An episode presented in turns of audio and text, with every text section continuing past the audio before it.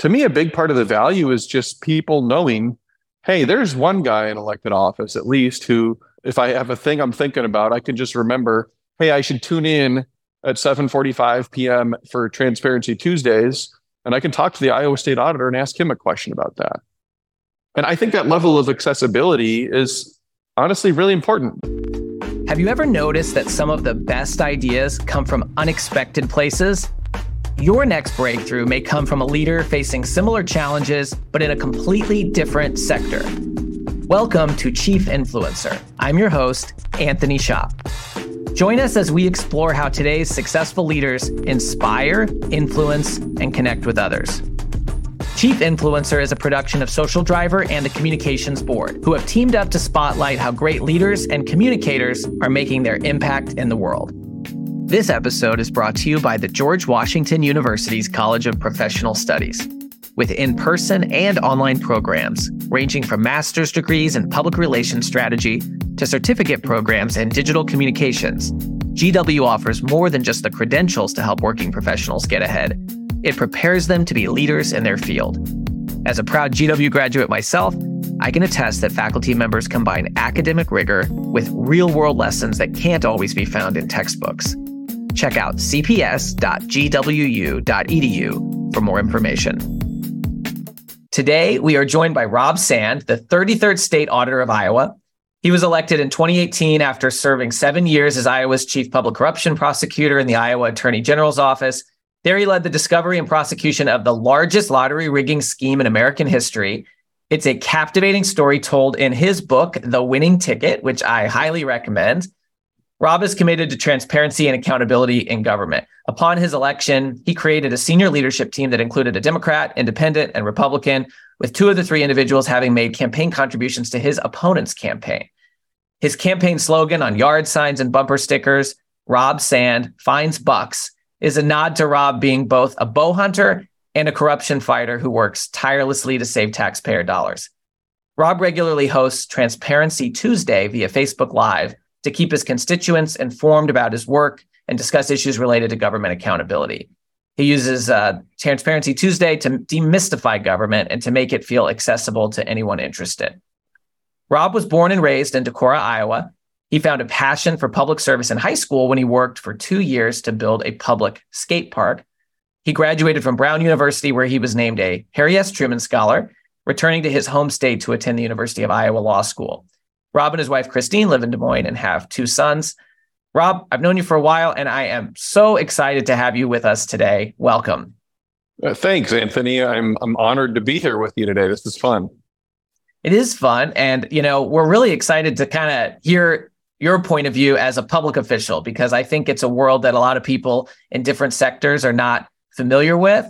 Um, our whole idea behind this is that some of the most effective leaders are more than chief executives or principals of their offices, they are chief influencers. And so I want to start by asking you what is the impact that you want to see in the world and who is it that you have to influence to achieve that impact? That's a that's a question that can be both deep and broad. Um, you know, one of the things that I've uh, been thinking more than ever lately, I've always thought it, but um, it seems particularly um, relevant in a time of great change, is the idea that we should work with anyone to do good and work with no one to do bad. Uh, we're in a, at a place politically where it seems like there's a lot of upheaval, where uh, partisan partisanship is deepening, and yet at the same time, coalitions are changing a little bit, partially because of the deepening partisanship. And so you're finding people who, you know, said, "Oh, well, I used to be this, and now I'm not so sure anymore." Uh, and and so to me, the idea that you would work with anyone to do good and work with no one to do bad is is is really important because we have to keep in mind that uh, everybody out there is sort of going through this same tumultuous moment. Lots of people are looking for um, a place where they belong or a sense of home in terms of people who share their values. But also, most people are are paying a little bit more attention than they have for a long time to determine whether or not uh, the their affiliations in the past still help them do that today. So, if I was going to answer the question of you know what what's what do I want to do in the world, it's it's as much good as possible with anyone who will join with me to do it and try to stop as much bad as possible, no matter who that's coming from. Um, and I, I think the ability, you know, look, I'm in elected office. I was elected the first time in 2018, just got reelected in 2022. Uh, the only Democrat in statewide or federal office currently in Iowa. But who I need to influence to do that, in a, in the shortest answer is anyone I can. You know, this isn't an isolated job. Uh, it's not a, a, a, company that simply can do its work and go forward in the world and trust that its impact is going to be had in its sphere. You know, we have to in, in politics, you have to win an election to to have impact, to help set policy, to help set direction. And winning an election requires uh, persuading your ordinary everyday citizen. Um, many of whom, again, I, I think right now are paying more attention than they have for a long time and the more people you can persuade who are also also in elected office, the better. So there's no there's really no list, uh, no end to the list of of people that we need to add to the coalition to to promote change. But by being willing to be out there and be communicating with people in a way that's a lot more open and a lot more human than I think most people expect from a public official, that really I think magnifies the ability to have that impact. And that openness and that humanity um, definitely comes through with your style. I mean, you you said it, but I want to make sure everybody knows you're the only statewide or federal uh, office holder from the whole state of Iowa who's a Democrat right now. Right. right. So obviously, um, you've you're doing something right. You know, you're you're uh, going against the tide there in a way, and you're also the only uh, Democrat elected to state auditor in the last 50 years. So, kind of wondering, like, what's your secret to even let Iowans know what the state auditor does because most people probably don't have a clear picture of that. Yeah. And how do you bring that human touch to your interactions with millions of citizens across the state um, so that they support you and that you're elected and you're reelected?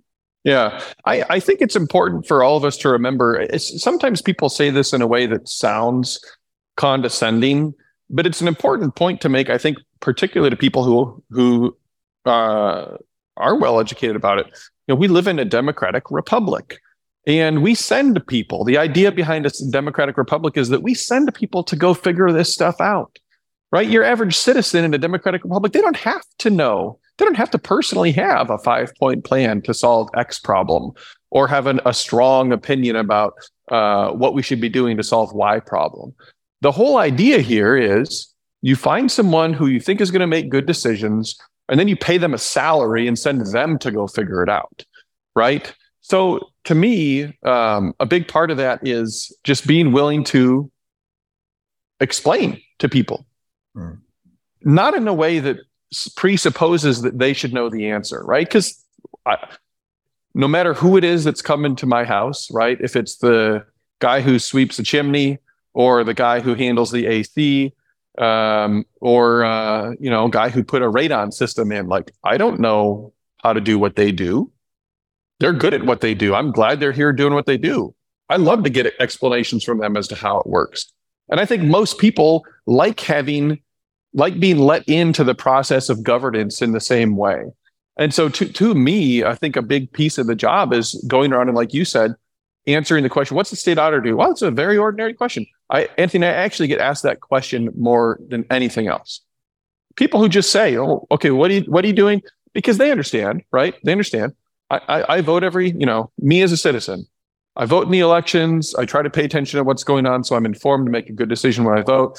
But the people that I'm sending are the ones that know much more about how this all works. And that's just like every other part of the economy. And so I, I, like to answer those questions and kind of let people into the process of governance with a lot more transparency than I think they're accustomed to. And people appreciate it because, frankly, this is their business, right? It's their business that we are working on and we're doing. So when I travel around the state, my answers to people are typically, you know, look, the easiest way to understand this is in Iowa, we're the taxpayer's watchdog. Um, we sniff around and we bark, right? So we conduct financial audits, we do public corruption investigations, and we also do efficiency promotion. Uh, three things that are very important to making sure that once you've paid your taxes, they are getting used in a way that's conducive and helpful for you. And I answer those questions in person. I go to uh, all 100 uh, county seats in the state of Iowa every year. While there's 99 counties, which most people are familiar with, Lee County actually has two county seats, Hmm. and so I go to both of them. Um, I, I we, our our efficiency program, which is called PIE, we tour the state and give PIE awards for that. And I'm very active on social media. Um, my accounts, which you can find pretty much on any social media network at Rob Sand IA. Uh, I run them. I'm the one tweeting. I'm the one replying, and uh, I try to be just more active and more transparent in terms of what's going on in governance and also just who I am in general. I'd love to dive in more on that in terms of social media. Sure. because one, uh, we know so many leaders just try to delegate their social media to somebody on their team, and you know it doesn't come through in the same level of authenticity. You've gone even beyond, I think, just the fact that you're you're managing those accounts. Um, you have this transparency Tuesday um, thing that you do on Facebook Live, and you use that to connect with your constituents each week. And sometimes they're shorter, sometimes they're longer. You answer people's questions, you tell them what's going on. I, you know, I you have tens of thousands of viewers, sometimes even much more than that, depending on the week. Uh, Can you talk about how that came about? Um, obviously, you see some value in it because you keep doing it. You're a really busy guy Yeah. doing it, so it must be valuable. Because I think leaders who are in all different industries are going to find this really interesting. They might find it exciting and yet kind of scary and daunting to even think about doing that. And so, tell us more. Yeah. Yeah. I mean, it, I think a lot of people are nervous by the idea of live anything. A lot of people in elected office. Uh, to me, if I'm live on something, it's like, well, I, I am live. like, we're all live. Like, I'm a human being. I, I'm comfortable in my own skin. It's okay if I make a mistake. We all make mistakes. So, Transparency Tuesdays, if, if anybody's on Facebook, you can tune in. Again, I'm at Rob Sand IA every Tuesday at 7:45 p.m. or very close to then if I am getting the kids home from basketball game. You know, it's, it's usually right about 7:45 p.m. on the nose.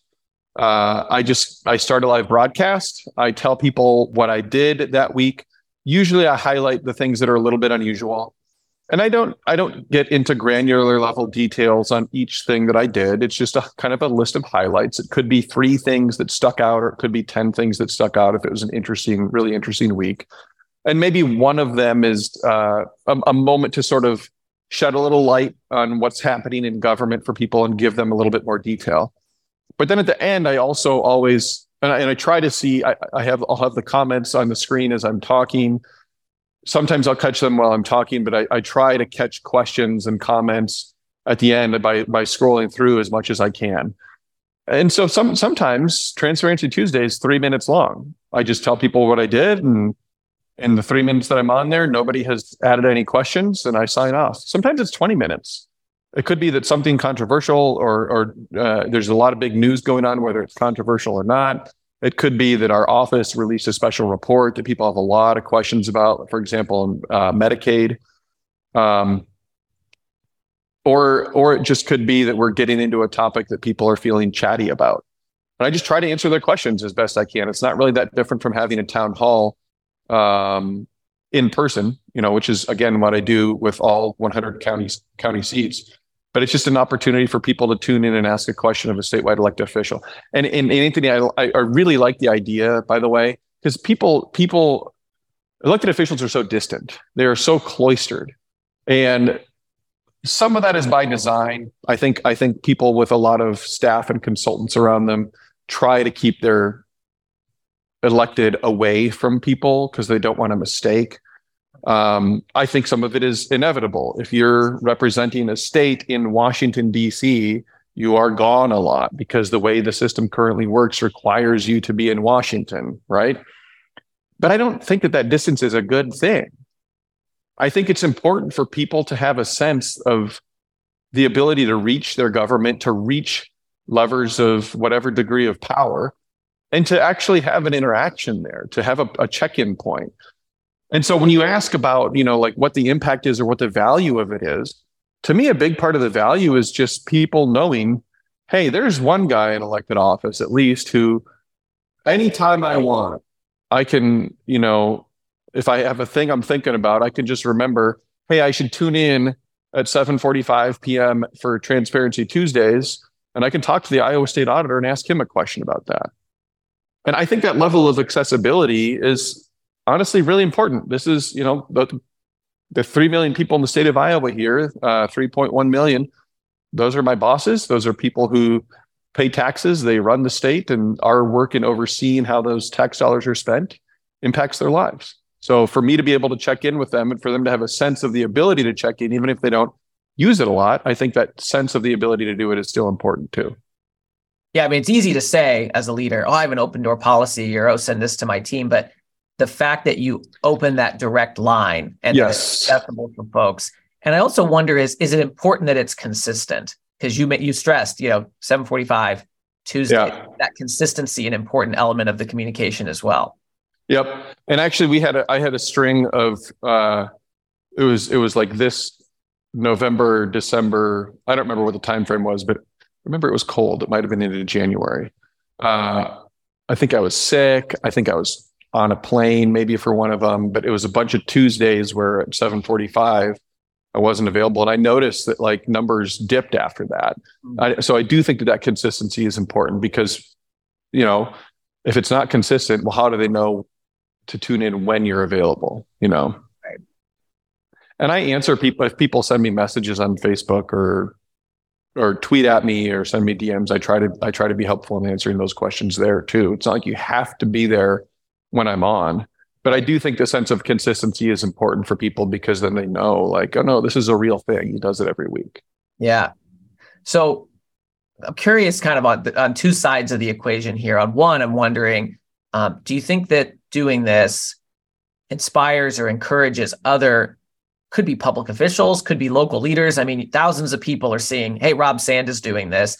Are others doing this maybe? And then on the other side of it, I'm wondering, um, have you gotten any pushback from staff, or do you think others who have has anybody said to you, you know, hey, Rob, I like the idea of doing this, but oh, my team wouldn't let me do this. So I'm just kind of curious on both sides. Has oh, yeah. this inspired others, but this does this also stoke some fear and others trying to pull back and you know protect. They want to make sure their boss doesn't do this because they're like you said sometimes those consultants get worried about mistakes. Yeah. Yeah and, and sometimes it's elected officials. I have heard other elected officials say well you you just you know you really need to be distant and above the people.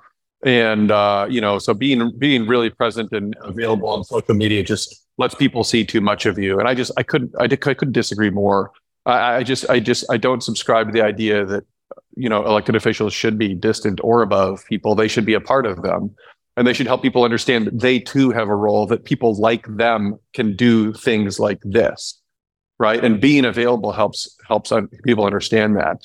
And yeah, I've I've gotten uh, I've gotten a number of people who have reached out to me to say, you know, hey, like I just wanted to tell you the, the level of transparency you bring to your job has made me to decide to I'm gonna I'm gonna run for school board and I'm gonna after each meeting, you know, like do a do a Facebook live and and tell people what it was we discussed and and how I felt about it. I can think of I can think of at least one other elected official in the state of Iowa who does regular uh, Facebook lives, and I you know look the, the more people do this, the better because it's also the kind of stuff where you you, you know you read in the news what's happening sort of after it happened. But to have an opportunity to hear from lots of different sources who are involved about what's going on just is a way for people to get better informed. Well, it sounds like to me, I mean, in terms of the history of your career and sort of, you know, your values, you believe in the power of government to make people's lives better. And if folks don't understand government and they don't trust government, you know, it really diminishes that opportunity. And so creating a, a mechanism that folks can have access to you can build that trust and then government can even work better for the people right? Yes. Yes. Yes. Government power can be used for good or for bad right? And I, I, I always i get so frustrated with all the conversations that are focused on well it needs to move to the left or to the right or it needs to be bigger or it needs to be smaller. Can we just make it better? Like there's so much space for a conversation around making government work better and we haven't had that conversation really for decades. Um, and uh, uh, uh, because I've had people approach me too, Anthony, to say, well, it's really weird that you're a Democrat that talks about taxpayers' dollars and focus on efficiency in government. And I'm like, that's strange to me. Democrats should be talking more about this. because if you if you believe that government has a role in society then you should want it to do a good job at what it needs to be doing so that people will have a sense of trust in a sense that it can't do everything but it can do a decent job at the things that we need it to do right um, you know I, I, remember a quote uh, from from cory booker he said you know rugged individualism is an important part of not just the American story, but a lot of what we've done in this country, but it didn't get us to the moon. Hmm. You know, like we have to have efforts where we work together. And this is the method for doing that. I like to talk about it in terms of living out our mission of self governance. You go back to the Constitution and a bunch of crazy guys, you know, in the 1700s who said, I don't think we need a king or a queen. I actually think we can figure this out on our own. And a lot of people looked at them and said, "Are you crazy? No way. Like we need to have someone who has, you know, the divine the divine right to tell us what it is that we should do." And the idea that we could write down in a document what the rules were going to be, that we could separate powers so that they check each other and that freedom and prosperity and liberty would flourish under a system like that was revolutionary. But the work of living that out happens today and it and it requires that people in government actually help people trust that that system can still work we have to have people who believe who say yes actually i think if we have a legislative branch here and an executive branch here and a judicial branch here that they can each do their jobs in a way that furthers our society and that is the work of in a, in a way of state auditors but it also should be the work of anybody who thinks that we need to have that constitution. There is a role for government in society. You know, it sounds like you're saying the founders would love knowing that a statewide elected official is connecting directly with constituents using technology they could have never envisioned because that was the whole point of the Constitution and our form of government. Yeah, I think some of them would like it more kind of a Jeffersonian ideal, you know, of the people um, others others were a little bit, you know, they they maybe preferred the sort of like, no, you should be above them attitude. But that's just my my perspective is, no, don't be above. You know, like I, I have this office, it's pretty fancy, but I would still like to go talk to people in every county every year and make sure they can meet me once a week on Facebook Live and ask me whatever they want. And that accessibility, no matter what your office, people don't care what your office looks like if you're willing to engage with them on a, on a real, honest basis. Well, and look, it's always a good reminder that if we had the same proportion of, um, you know, Americans to members of Congress as the country used to, we'd have 100,000 members of Congress right now, right? So, what? yeah, I mean, so built into our um, framework was having that accessibility, and of course, you know, the population's a lot bigger now, and so you can't have it in that ratio, but wow, technology to get that.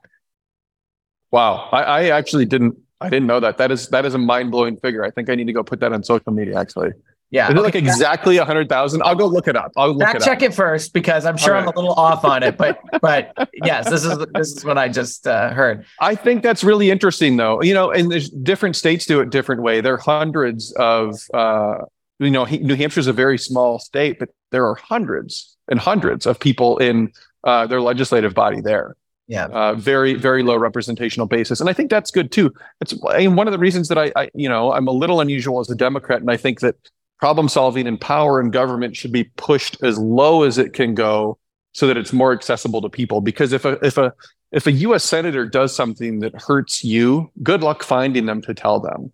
Right. But if your city council if your county supervisor if your state representative does much easier to find that person. Yeah. right? State representative a little complicated but again, the lower you go, I think the closer people are to the mm-hmm. people whose lives they are impacting with their decisions, the better decisions they're going to make. Again, I'm not saying more left or more right or more impactive or more restrictive, just better decisions. Yeah. You know, as I think about sort of the ta- I think of this as a breakthrough tactic, right? How you use Facebook Live to go directly to your constituents. And I know leaders who are in different industries are going to hear this and, and be inspired by it.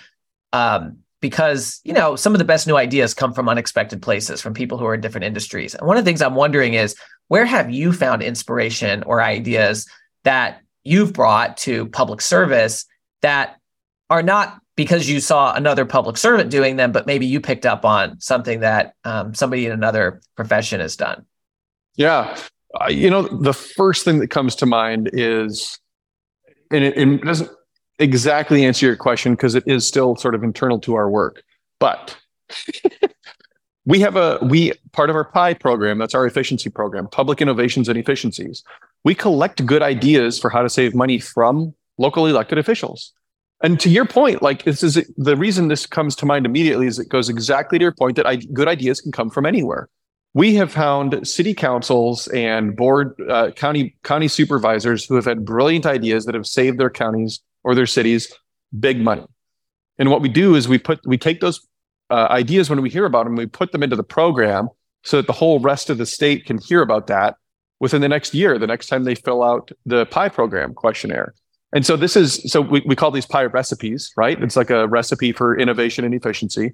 And uh, it's a really fun part of the program because it echoes just exactly the point you made that like anybody can have a good idea, right? That eureka moment can strike any of us while we're walking the dog or you know standing in the shower or whatever. Yeah. And and it's just about a little bit about having that moment and then actually executing on it. Um, and that to me, I think is a a, a strong indicator too of or a very consistent with my approach, which is I don't care whose idea it is. I care that it's a good idea. You know, if there's a very conservative county that found a really good way to save money, like I don't care that I'm elevating someone who is a Republican. They have an idea. Their idea is good. We all should celebrate their good idea. When it comes down to even your personal approach, I mean, I love that where all the ideas can come from anywhere. I guess I'm just wondering um, when I think about your style and you're being willing to kind of embrace that overlap between your personal brand and your professional brand and you're you know posting on facebook about you know picking up legos and then you're talking about what's going on and as you visit different counties i'm guessing that you didn't model yourself after most members of the united states senate right that's not their right. communication style and yeah. so as you um, or advancing in your career and seeing other other leaders i mean what resonated with you and what it, it's not just a generational thing because there are other people who are public servants who are your age who are not yeah. doing what you're doing so i'm just wondering kind of what did you see that inspired you and even encourage you to think that that was okay to do because it seems like it's kind of out of the norm right rob sure no you're right so i do think that iowa is a unique place where where in politics um, the the retail sort of accessibility is is valued higher than elsewhere. But one of the innovators on that was Chuck Grassley, U.S. Senator from Iowa. He's a Republican. He just got reelected, but he go he went to he still goes to all 99 counties every single year, and he holds a town hall. You know, there's a lot of elected officials who go to 99 counties every year, but they don't really tell them they're coming, and they don't necessarily do a town hall. They visit a private business, and then they're in and out. And you know, to, it, it's fair to give Grassley credit. It's also fair to say that he doesn't always have the best uh, advanced notice system for people who want to get in there. But but the fact remains that his transparency, that his accessibility, at least in being there in person in an age before the internet existed, is a part of what made me think like that's a part of the job. You should you should go out there and, in a sense, be held accountable to your constituents, but in another sense, like let them in, tell them about that decision, help them understand it. Um, so certainly, certainly him, um, Harry Harry Truman or Truman Scholar, right? So uh, he was all, always known as someone who was very accessible to people, very comfortable in his own skin among among regular citizens, and uh, and that that's important to me too. He's the last call, the last American president that we had without a college degree.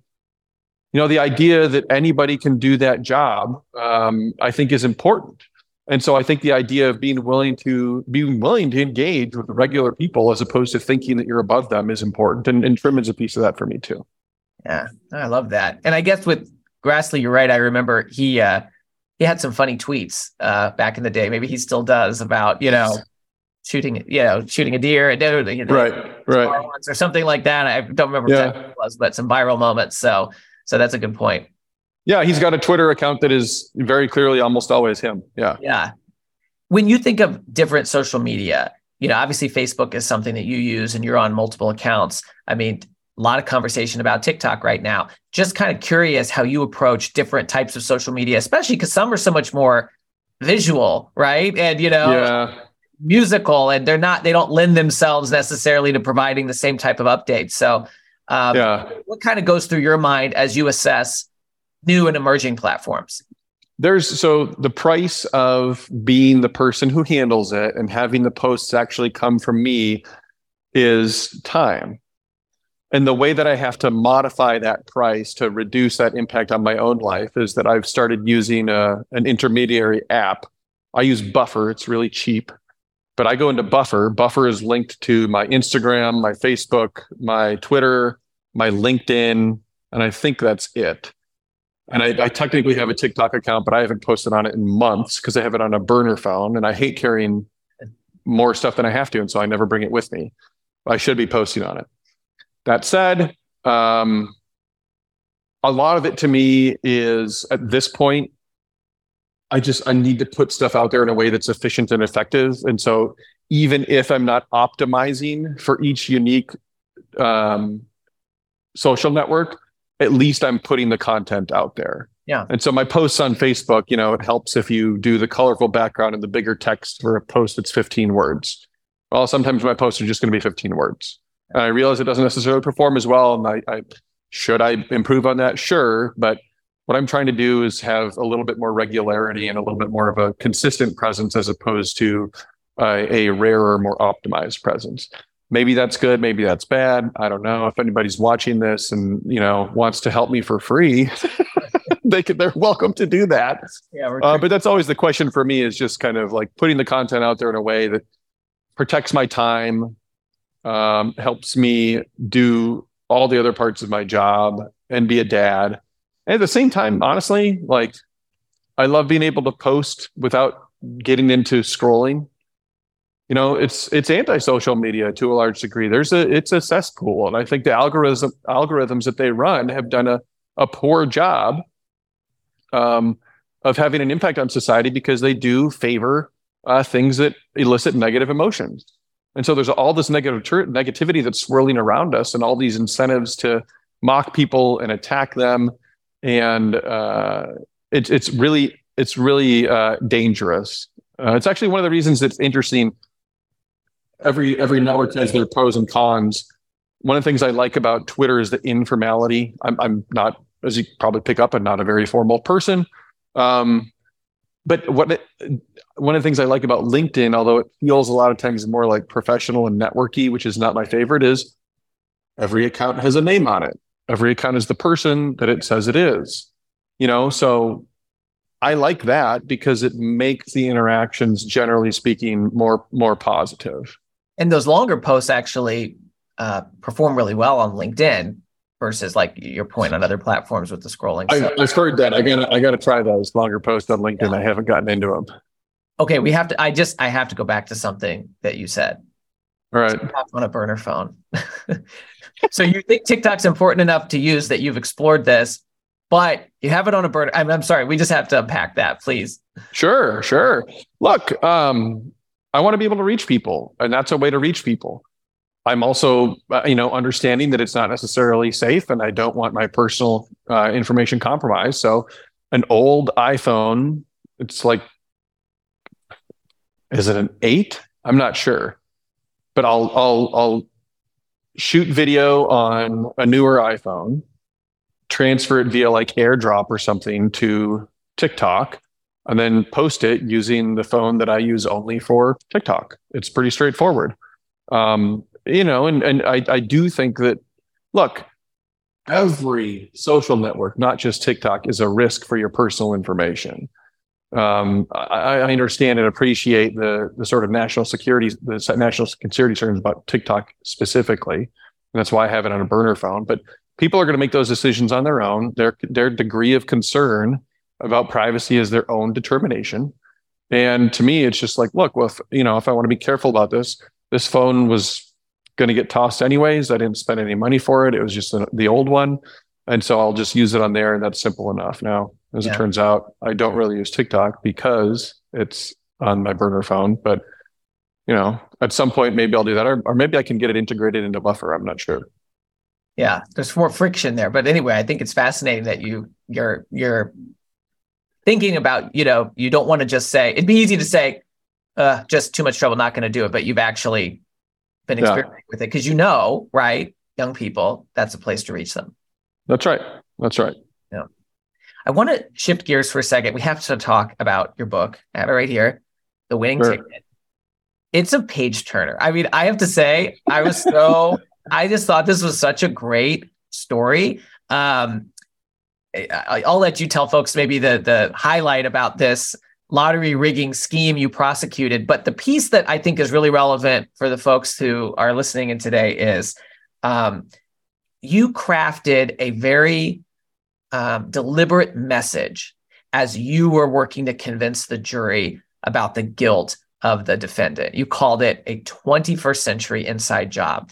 And it just occurred to me, you know, how important it is for leaders and for chief influencers to craft messages that are going to land with their their people, their audiences, and why that's important. And that's something that you've done really well, whether it's from, you know, Rob Sand finds bucks and getting that message off to the 21st century inside job. So can you just give us the sort of thumbnail about this amazing case and um, specifically that language. I really want to yeah. on that.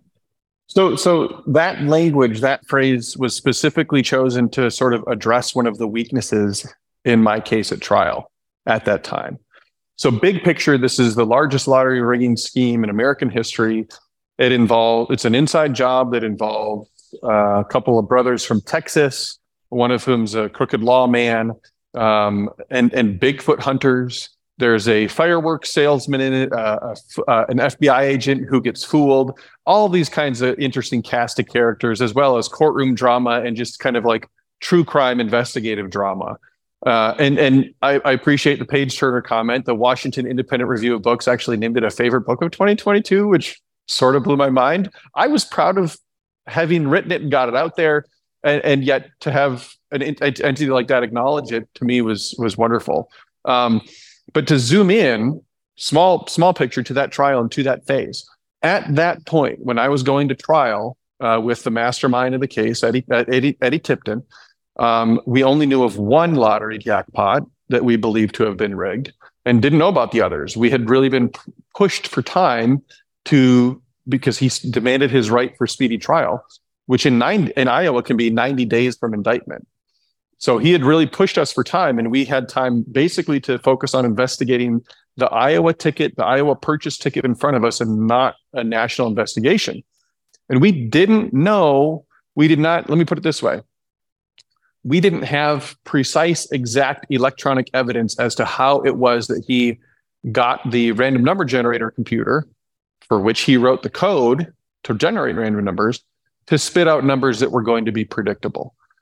Um, and so at that time, what we were able to put together is a very thorough case based on some direct evidence, but a lot of circumstantial evidence, right? And circumstantial evidence is kind of like what you would you would say, uh, in the way the other way I described it to a jury is coincidences are things that happen that are connected, but they're for random reasons. Circumstantial evidence, those things are actually all clues. And so, if said instead of saying, wow, what a bizarre coincidence that you and I happened to walk into this restaurant at noon today on the same time. Or it could be a clue that actually we're planning to get lunch together, right? And so if you have enough of these things, at a certain point, people's thinking transforms from these are coincidences into no, these are clues and they all have one explanation. But the 21st century piece of it was an acknowledgement that like we don't know how a lot of the stuff around us works. Right? Technology we have very basic understandings of it. And so these are, I'm going to say some of the stuff to you now that I pointed out to the jury in, in my rebuttal closing argument, the last thing I said to them. Because I knew that the closing argument from the defense counsel was going to be all about how we didn't have the evidence. We couldn't say exactly precisely what it was that Eddie Tipton did to rig this, and that we only had these theories. Well, my point was look, um, I we know that we can pull a small electronic device out of our pocket, type a message into it, and hit a send button, and it's going to get beamed into space and somehow beamed down all in the exact same order, only to the person that we sent it to, so that I know, my wife knows that I picked up milk on my way home from work. Like that's mind blowing. Do we know how it works? No. But all the circumstantial evidence around us helps us understand that, yes, in fact, it does work, right? Because we have never encountered situations where my text message to you went to some other person, unless I typed in Anthony and it was Anthony Smith, right? Or something like that. Um, but then we know why, and it was on our fault. It wasn't that it did it wrong. When we when we used to put CDs into a CD player, you know, if I put in the Rolling Stones, I know it's not a miniature Mick Jagger and a miniature Keith Richards inside the speaker playing songs for me. I understand just generally speaking that CD has grooves in the bottom of it, and there's a laser in the machine that somehow reads those grooves and is able to make the sound of Mick Jagger's voice. Do I know precisely how that works? Heck no. But circumstantially, I understand that that is what happens. And so in a 21st century inside job, we can recognize that we know that someone on the inside committed a crime, even if we don't have a precise and exact understanding of how they used technology to do it, because technology is all around us. We don't have a perfect understanding of it, and yet we understand and accept that it works because we because we see it work every day. Uh, and that to me was a way to sort of encapsulate the idea in a way that was uh, uh, approachable and understand and, and, understandable for people and make it really more of a feature of the case as an interesting part of it as opposed to a weakness of it and actually one other thing i'll say on that that's really interesting it goes to this point this is how this works it used to be the dna evidence when dna evidence was beginning to be used you would have someone sit down an expert on dna and testify for a day you know explaining to the jury how what dna is why it is that everybody's dna is unique and society has advanced. Hmm. We now just we understand like yeah, DNA is unique. And so when you do DNA evidence right now, sometimes you'll have a defendant who will uh, just agree to let the evidence in. And even if they don't, like your DNA expert testifies for 10 minutes and that's it. Because we've advanced in our understanding of how things work. And I think this case was kind of an acknowledgement of that for the purposes of technology. I highly recommend the book. And I have to say, I think there's such a lesson in what you just described for all leaders. Because as we want to influence others and get them on board, you know, whether it's a case like this or, I mean, you know, look, sometimes it's a restructuring something in your organization or you're changing your mission or whoever, you, you know, whatever it is, there's lots of different things that we need to get people on board with. Um, as you do that, if you don't figure out the right message that's going to land. And sometimes, like what you're talking about, if you get too much in the weeds of it, that's not the right thing. People don't need to understand exactly how the CD player works to know that it works. And I even relate this back to your own messaging, right? I don't need to understand every single thing that the state auditor does to know that Rob Sand is finding bugs. Yeah. Rob Sand has this program and he goes to all 100 county seats in the 99 counties to talk about this and he gets ideas from the people at the local level who know best and figures out a way to do that and you know it's it's it's kind of a theme i think that i see across how you've crafted messages and had success whether it's one of the biggest cases ever in american history or whether it's a really unprecedented election and reelection um, as state auditor. So something we can all take away. Yeah yeah i think i think that's uh that's well put. You know as we kind of wrap up, I just also want to mention on the winning ticket, I just it being a big user of social media and LinkedIn professionally, it really jumped out to me this detail that one element of your case was that you were able to find that Eddie Tipton was connected on LinkedIn to a person who redeemed a lottery ticket who was in another state. You know, didn't seem like they were connected, but you found that connection and that showed you, wait a minute, this is more than a coincidence. Um, and I just wonder, mm-hmm. you know, it made me think do other investigators, do public officials know the full power of technology and social media, whether that's from an investigation or whether that's doing what you're doing with Transparency Tuesday to get the message out? And if they're not fully realizing it, Rob, what can we do to make sure that folks who are part of government are taking advantage of these tools the way that private companies are? Yeah. I, so I think that people who work on investigations and law enforcement in particular do have a really good understanding of how powerful social media is. You know, it's their job to go out there and make connections and find connections. And I do think they do a great job of doing that. we also in the in the lottery case uh, had another lead that we had been able to put together through Facebook friends. Uh, I think I think Tommy Tipton Eddie's brother. His his profile was public, and so we could look at all of his friends. And sure enough, he had a couple of friends with an unusual last name that matched the last name of some lottery winners in Oklahoma.